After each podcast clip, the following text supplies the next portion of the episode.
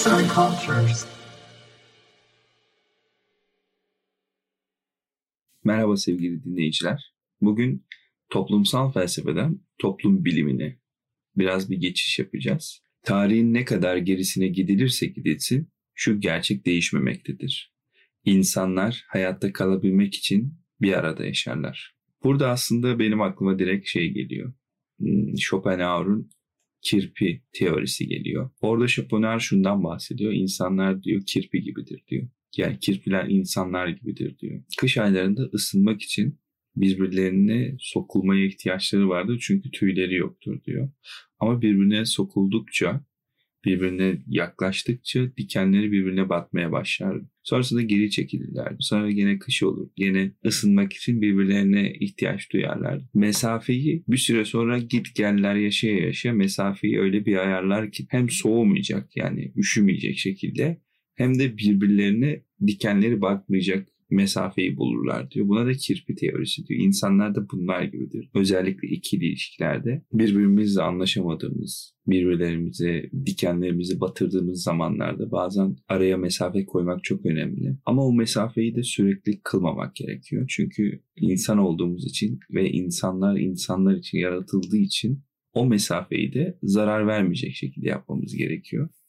Schopenhauer böyle açıklamış. Bu podcast'imizde de devam ediyorum ben toplum felsefesini. Bir arada yaşamak, iş bölümü yapmak, uzmanlaşmak, sorunlar karşısında daha yeterli olabilmek gibi konularda avantaj sağlar. Türün devamlılığı için bir arada olmak oldukça hayatidir. Ayrıca sosyalleşmek ve dayanışmak motivasyonu destekler güven ve huzur hissiyatı yaşamaya olanak sağlar. Ancak hepimizin bildiği gibi bir arada yaşamak sadece olumlu sonuçlar doğurmaz. Bir arada ne şekilde yaşanacağından nasıl uyum sağlayacağına kadar insan toplulukları sürekli yeni problemler de üretir üretim araçlarının gelişmesi ve artık kaynak üretimiyle başlayan süreçte topluluklar içinde tabakalar, sınıflar, hiyerarşilerle kendisini gösteren eşitsizlikler de doğmaya başlamıştır. Öte yandan çeşitli sebeplerle yaşanan gerilimler ya da çatışmalar sosyal sorunlar gibi birçok olgu da birlikte yaşamanın sonuçlarındandır.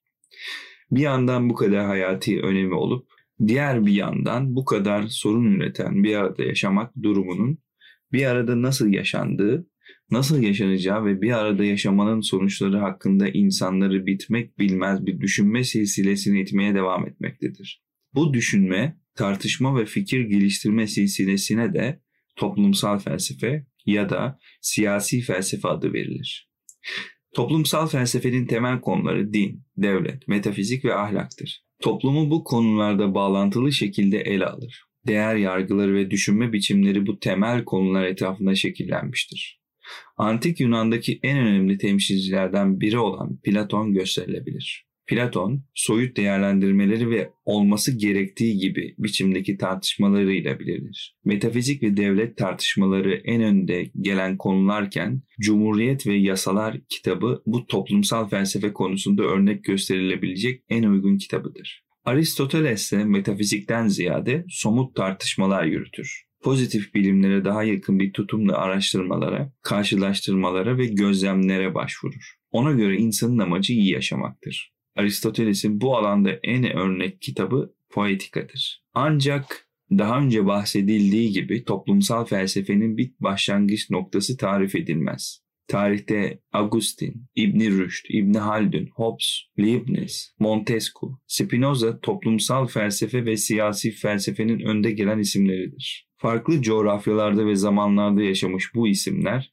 toplumsal felsefenin bitmek bilmeyen bir arayış olduğunu da gösterir. Toplumsal felsefenin ağırlığı Avrupa merkezli başlayan aydınlanma ve bilimleşme ile sanayi devrimi ve Fransız devriminin başlattığı süreçlerde giderek zayıflamıştır. İktisat, siyaset, psikoloji gibi alanlar toplumsal felsefenin geniş çemberini bilimleşme iddiaları ile derinleştirmiş ve bir çeşit parçalamıştır. Toplumsal felsefenin günümüze doğrudan çıktısının kaldığı alansa 1839'da Auguste Comte'nin adlandırdığı sosyolojidir. Bu alandaki en gelişmiş toplumları hazırlayan kişi olması dolayısıyla Saint Simon da sosyolojinin kurucusu olarak kabul edilebilir.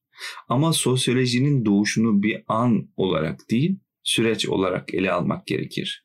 Bu süreç toplumsal felsefeye bilimsel aşıların yapılmasıyla yaşanan başkalaşma süreci olarak da tarif edilebilir. Bu süreçte sosyolojinin konusu toplumun değişen dinamiklerini anlamlandırmaya ve sebeplerini gün yüzüne çıkarmaya dönmüştür yaşam alanı, üretim ilişkileri, eğitim, suç gibi başlıklarla bağlantılı şekilde incelenmeyle gelişen sosyoloji, bilimsellik amaçlı yöntemlerle yeni iç perspektifler ve tartışmalar yaratmıştır. Teoriler, yasalar, araştırmalar, veriler, derinlemesine görüşmeler sosyolojinin temel araçları olarak görülebilir. Durkheim'ın İntihar kitabı da bu karakteristik değerlendirme yargıları anlamında oldukça uygun bir örnek olarak görülebilir.